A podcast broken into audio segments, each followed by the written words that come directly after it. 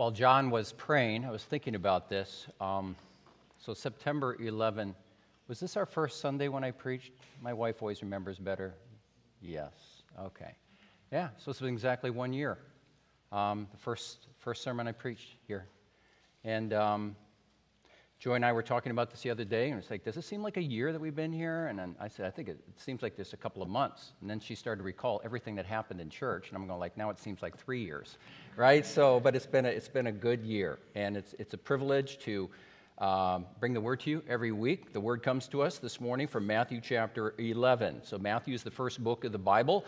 If you have your Bibles with you, you can turn there. Otherwise, you can look at the uh, overhead. The passage is there. It's uh, Matthew chapter 11, verses 20 through 30, and we're going to look at the theme of rest, finding our rest in Jesus. Now, what does that mean? Well, we'll be exploring that here this morning, and hopefully, what this passage will do, it'll provide a wonderful segue or a bridge to what we're doing in the Lord's Supper. So please join me, if you would, Matthew chapter 11, beginning at verse 20. Then he began, that is Jesus, and notice the severity of his words here. He began to denounce the cities where most of his mighty works had been done because they did not repent. Woe to you, Chorazin! Woe to you, Bethsaida! For if the mighty works done in you had been done in Tyre and Sidon, they would have repented long ago in sackcloth and ashes. But I tell you, it will be more bearable on the day of judgment for Tyre and Sidon than for you. And you, Capernaum, will you be exalted to heaven? You will be brought down to Hades. For if the mighty works done in you had been done in Sodom, it would have remained until this day. But I tell you that it will be more tolerable on the day of judgment for the land of Sodom than for you. And at that time, Jesus declared, I thank you, Father, Lord of heaven and earth, that you have hidden these things from the wise and understanding and revealed them to little children. Yes, Father, for such was your gracious will. All things have been handed over to me by my Father, and no one knows the Son except the Father, and no one knows the Father except the Son, and anyone to whom the Son chooses to reveal him. And then this beautiful invitation, which will be the focus this morning Come to me, all you who labor and are heavy laden, and I will give you rest. Take my yoke upon you and learn from me, for I am gentle and lowly in heart, and you will find rest for your souls. For my yoke is easy and my burden is light. You know what's really interesting um, about this passage, and um, I, I, told you, I don't know, a few minutes ago that I was going to talk, uh, give you an example of this man named Augustine. I'll get to that in just a moment, but I want to I want to broach this passage here with you just a moment. And I, and I find this passage rather interesting because you notice it begins with some rather severe words from Jesus. Now, I think this is kind of a shock for a lot of people who are curious about the Christian faith and really have little to no knowledge of the Bible because they're always presented by, oftentimes, presented by Christians with a Jesus that is very kind and he's always compassionate and he's saying nice things. And we have this idea of, in our minds, this picture of Jesus with this kind of long hair and beard and white robe and sandals. And he's just a very gentle and loving and compassionate figure. And there's that side of Jesus. But there's also another side of Jesus you can see here where Jesus is pronouncing woes upon places that are called Bethsaida and also Capernaum and also Chorazin. And what these were were small towns that Jesus would, would enter into. And what he would do is he would preach. In other words, he would do something like what I'm doing now. He would preach or he would teach. And in addition to that, he would, and remember, we looked at blind Bartimaeus as one example, he would perform many miracles that were restorative in nature. And that's what he was doing in these small towns of, of Bethsaida and, and Capernaum and Chorazin. He was preaching and he was teaching and he's performing these miracles to say to the people there, Listen, I am the long awaited Messiah. I'm the king who's come to bring my kingdom. A kingdom represents my presence among you, but also my restorative power. Now, I want you to respond to my preaching and my teaching and my miracles. Respond how? By repenting, by coming to the end of yourself, coming to grips with who you are as an individual who's not living right before God, and I want you to draw near to me in repentance and faith. But here's the thing the individuals in Chorazin and Bethsaida and Capernaum, they didn't want to do that. Jesus came to them, but they said, uh uh-uh, uh, don't want to have anything to do with that. And so, what does Jesus do? He pronounces words of severity. He says, Woe to you. You know what woe is in the New Testament? And we see this also in the Old Testament. The word woe actually is a curse. Jesus is pronouncing a curse upon these small towns because they would not repent. The interesting thing is, though, as you go on in the passage and you come to the end of the passage, these words of severity are replaced by what? They're replaced by just this very beautiful, tender invitation where Jesus says, Come to me. You don't have to continue in your lack of repentance. No, I want you to draw near to me. I want you to find forgiveness. I want you to find life. So, so come to me, all you who are weary and heavy laden, and I will give you rest. And sometimes we, we, we, we think, well, these words of severity and this kindness of Jesus just are incompatible. They just don't reconcile together, and that's not really true. Here's the connection it's only through words calling for repentance and a coming to Jesus that we actually find his compassion and kindness and rest. Repentance and faith precedes rest. I want to demonstrate that more as we look at this together. Before we look at the words of Jesus' tender invitation, I want to give you just one example of a man who kind of came to the end of himself and he came to faith and rest in Jesus Christ. Like I said, his name was Augustine, and um, I mentioned him, I think it was a couple of weeks ago.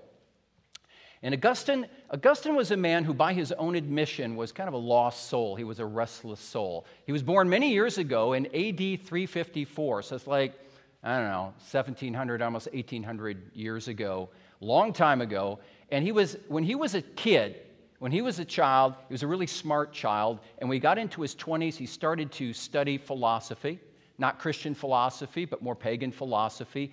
But he was also a man who kind of lived a rough, immoral life.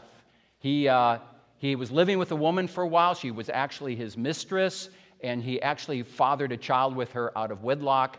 And this really bothered his mother because Augustine was born into kind of a divided home. His mom was a Christian, her name was Monica, and his dad was named uh, Patricius, and he was a non Christian. So, all the Christian training that he received when he was young came from his mom, which is not unusual today. Okay?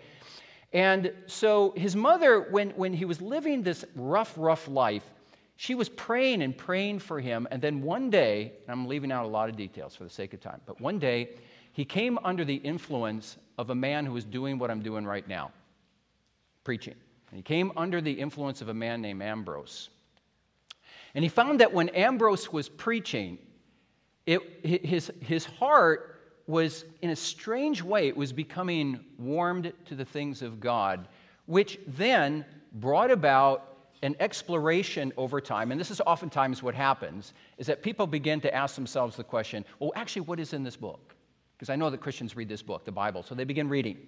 And that's what Augustine did. He read, and then there was a point in time, and it's a fabulous story. Again, I'm not going to go into all the details. But as he was reading one day, it was as if God shot an arrow that flew through the air and right into his own heart.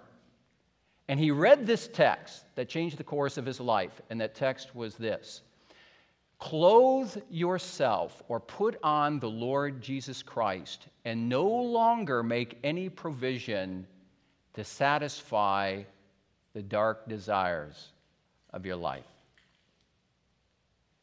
And when he read that, it's like he was stopped in his tracks, and it moved him from a point of unrest a point of rest that was found in coming to grips with who Jesus was and his need for him. And he went on to write this, and as I said earlier, he's full of famous sayings, but one of the well, most well known sayings of Augustine is this Lord, you have made us for yourself, and we are restless until we find rest in thee. And I want to suggest to you that when Augustine wrote that, after he was converted to Christ, He was drawing upon the very wording of this text Come unto me, all you who are weary and heavy laden, and you will find rest. A tender invitation from the lips of Jesus. Now, in this invitation, what is Jesus really getting at? Kids, I want you to listen up. Is the text still up there? Okay, I want you to take a look up here once, if you would. And I want you to take a look. You can see the number 28 there. Jesus says, Come to me, all you who labor and are heavy laden. I'll explain what that means in a moment. And I will give you rest. Take my yoke upon you. And then at the very end, he says, For my yoke is easy and my load is light. Did you know what a yoke is? A yoke is, is something to help you bear weight. Okay, so imagine this it's a piece of wood typically, and if you've ever uh, been to third world countries, maybe like the continent of Africa, I don't know if John and Nay remember this, but you got a yoke, right? And you put around your, you put around your neck, and it goes across your shoulders, and then it, can, it, help, it helps you to get, carry more weight than you normally can. Okay? So, so kids, imagine this. Say, say that you're in a poor country, you don't have milking equipment, you got a couple cows, and you're milking them by hand and you milk and you put the milk in these pails, and the pails are, let's say, 25 or 30 pounds each. That's pretty heavy. And imagine taking um, one pail in one hand, another pail in the other hand, and you're walking around like this, right? And let's say you have to walk 100 yards. Well, your arms are going to be pretty tired. So, what a yoke is designed to do, you put around the neck and, and the shoulders, as I said, and then you have two chains or two ropes. They connect to the pails so that you carry it like this, right? So, so, so instead of the weight being borne by your arms, what's happening is the weight is borne by your shoulders and your neck, the core. The core. This is why when people lift weights, what do they work on oftentimes? They do what's called squats and other, other um, exercises to strengthen the core, their ab muscles and their back muscles and shoulder muscles. Why? Because you can, you can bear more weight. You're healthy if, you're strength, if, you have a, a, a if you have core strength. Well, anyway, this is the way it was. And so what Jesus is saying here is that when he's talking about this yoke, he's, he's talking about a device that helps someone carry a lot of weight. Well, when you look at some of the chapters leading up to this invitation of Jesus, Jesus would have run ins with some religious leaders of his day who would put actually heavy, heavy yokes on people that, that felt like a thousand pounds. You say, well, what kind of weight? The weight of laws and customs and requirements. And basically, they taught the people if you follow this and you do that, then God will accept you and you will be a good person, right? You will live in communion with God, but you need to do this and this and this. And there were so many written laws and oral law traditions that were foisted upon the people that they felt that they were just simply burdened. They wanted to be light, but they were being burdened by these laws and these, these, these, these these many customs. You know, when you, when you examine the world today, there's a lot of people who sometimes they realize it, sometimes they don't, but they're, they're bearing a heavy weight. They're bearing, sometimes it feels like the weight of the world is on their shoulders. They're, they're bearing the weight of trying to make ends meet in their life. They're, they're bearing the weight of people's expectations. It may be family, it may be friends, it may be whoever. And, it, and, and they're, feeling, they're feeling weighted down. And then, in, in addition to that, the Bible talks about the weight of sin and the repercussions or the results of, of sin in their lives.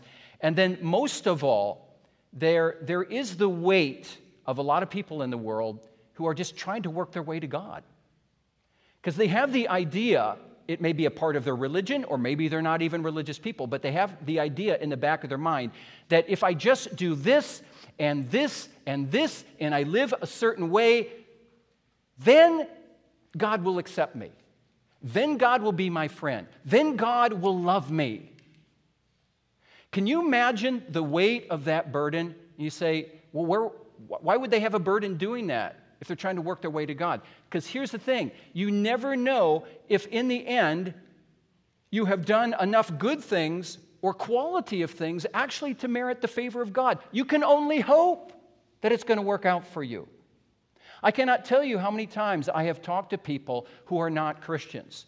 who they may be from other religions or they may be outside the Christian faith, and you ask in the end, Do you believe in a heaven or hell? And many times they go, Yeah, I think there's a good place or a bad place you go. And I'm like, Well, um, where do you think you're going? And 99% of the times, well, I think I'm going to go in the good place. And I ask them, well, why, why do you think you're going to end up in the good place and not the bad place?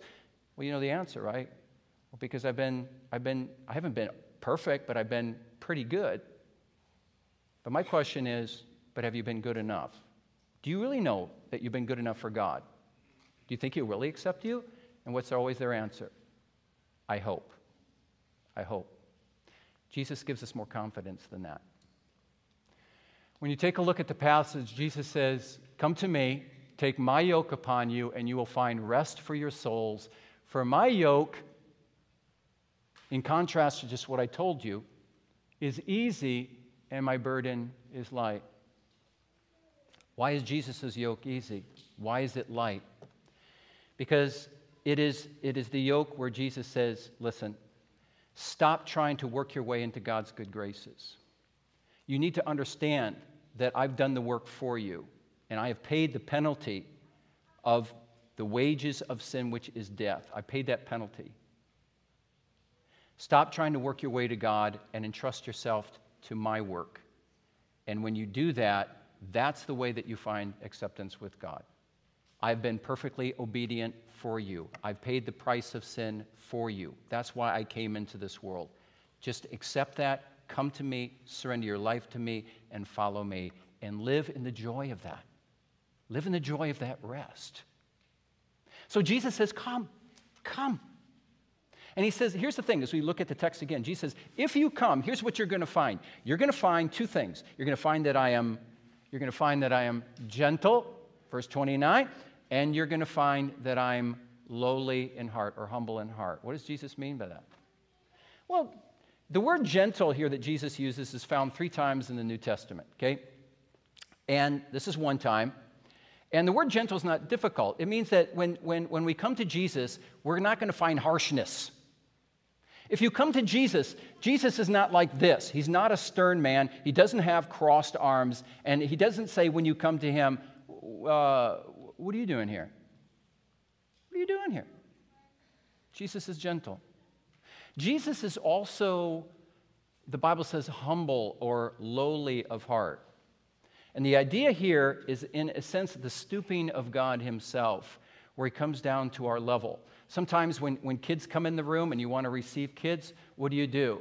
You kind of, oh, you come down, like you come to their level and you talk to them on their level. Otherwise, you feel like you're always talking down to a kid. In some ways, sometimes we're like kids coming to Jesus and he stoops down to our level. He is lowly, he is humble of heart. And the main idea that Jesus is getting at when he talks about being gentle and he talks about being lowly, he's telling us, you know what? And this comes from the innermost parts of his being. He says, I'm approachable, I'm accessible. You can always come, and you'll never be, you'll never be pushed away.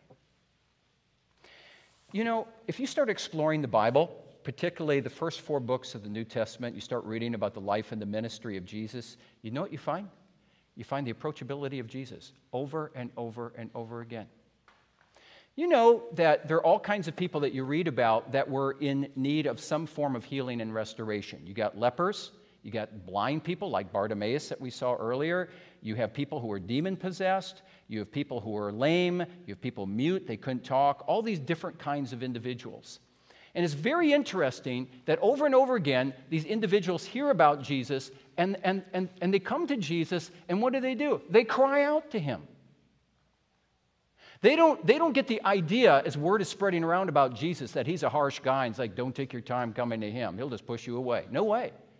They would cry out to him, and Jesus would spend time with them, and sometimes he would heal them. Or you think about parents. We read in the Bible on a number of occasions how parents would bring their small children to Jesus in order to do what? To, to lay his hands on them and bless them. And every time those parents brought their kids to Jesus, they could be toddlers. In one case, the word brephe in the Greek is used. It means infants. They bring their little infants to kids. And you never find Jesus with crossed arms saying, you know what, you know, I got a lot of things I have to do in the ministry here, and a lot of people need help, and I don't got time for the kids. Never. Let the little children come to me, he says, for to such belong the kingdom of God. Or do you remember the time where there was a woman in the Bible who's simply called a sinner? A sinner refers to an immoral woman of some kind. It's kind of a general term. Many commentators believe that she was actually a prostitute. And she was tired of living her life. And one day she came to a home of a man named Simon the Pharisee. He's one of these religious leaders, right, who would put all the weight on the people. But Jesus was visiting with Simon one day because Simon wanted him in his home. So Jesus is visiting with Simon, and there's this unnamed woman, likely this prostitute, who sneaks into Simon's home. And do you remember what she does? She, she has a, a, a jar of expensive perfume. Who knows? Maybe she bought that perfume with her duties in the night. And she comes to Jesus and she pours that perfume on Jesus' feet, and then she wipes Jesus' feet with her hair. And Simon is looking at this and he's thinking to himself, oh, if he only knew what kind of woman this was. Jesus knew exactly what kind of woman she was, and that she was tired of her life. And she came to him for forgiveness. And Jesus said to her, Your sins are forgiven. And then one final thing. Can you put down the overhead that text from Luke chapter 15? Take a look at this. Just one other example. Now, tax collectors, who were also known as skimming monies off the top, they were oftentimes immoral individuals. They were cheats. And here's a general term again sinners, were all, notice, drawing near to hear him. And the Pharisees and the scribes, these religious leaders, are grumbling about this, saying, This man receives sinners and he actually eats with them. Now, the word receive there in original language is not the typical word that's used for received in the Greek language. It's the word prosdekomai, which carries with it more weight. It's a re- type of receiving where you actually sit down and you eat with someone, like we're going to do yeah, in just a moment after the service, right? We're going to have a meal together. And that's what Jesus, he would sit down and he would, he would eat and he would drink. In other words, he would spend time with them. So when these people would come to him, he did not say, hey, what are you doing here? You know, I, I'm, not, I'm not dealing with you. That's what the Pharisees did. He did not do that. Nor did Jesus say, okay, you can come to me, and then give him a honeymoon handshake, say, you know what, um, nice to meet you, you need to change, move on. He invested in them, he received them. Here's my point. We could go on and on about this. Jesus was approachable. Jesus was approachable. Would that we be as approachable as Jesus, right? It's hard to be like Jesus. it's really hard to be like Jesus. So Jesus says, Come. Jesus says, Come unto me, all you who are weary and heavy laden, and I will give you rest. But just, you need to come. Come to me. What does it mean to come to Jesus?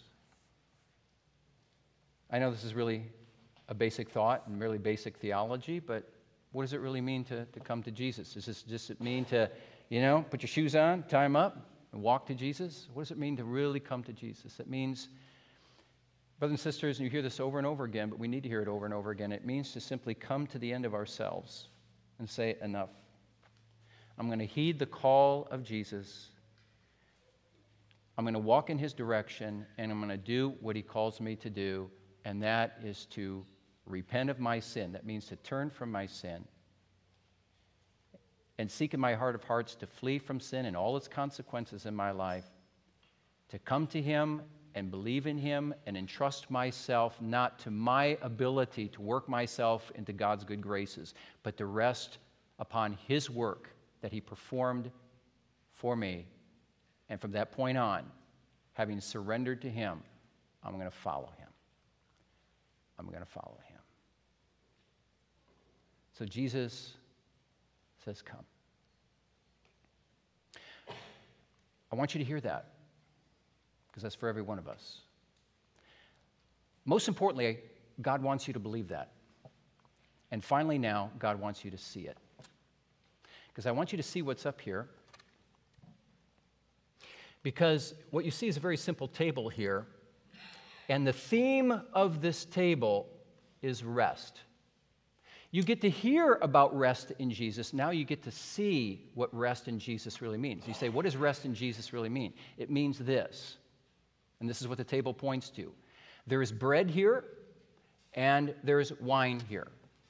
And the bread points to the body of Jesus Christ, and the wine points symbolically to the blood of Jesus Christ that were both willingly and lovingly given by Jesus, so that we might be freed of our sins and placed into an acceptable and loving relationship with God.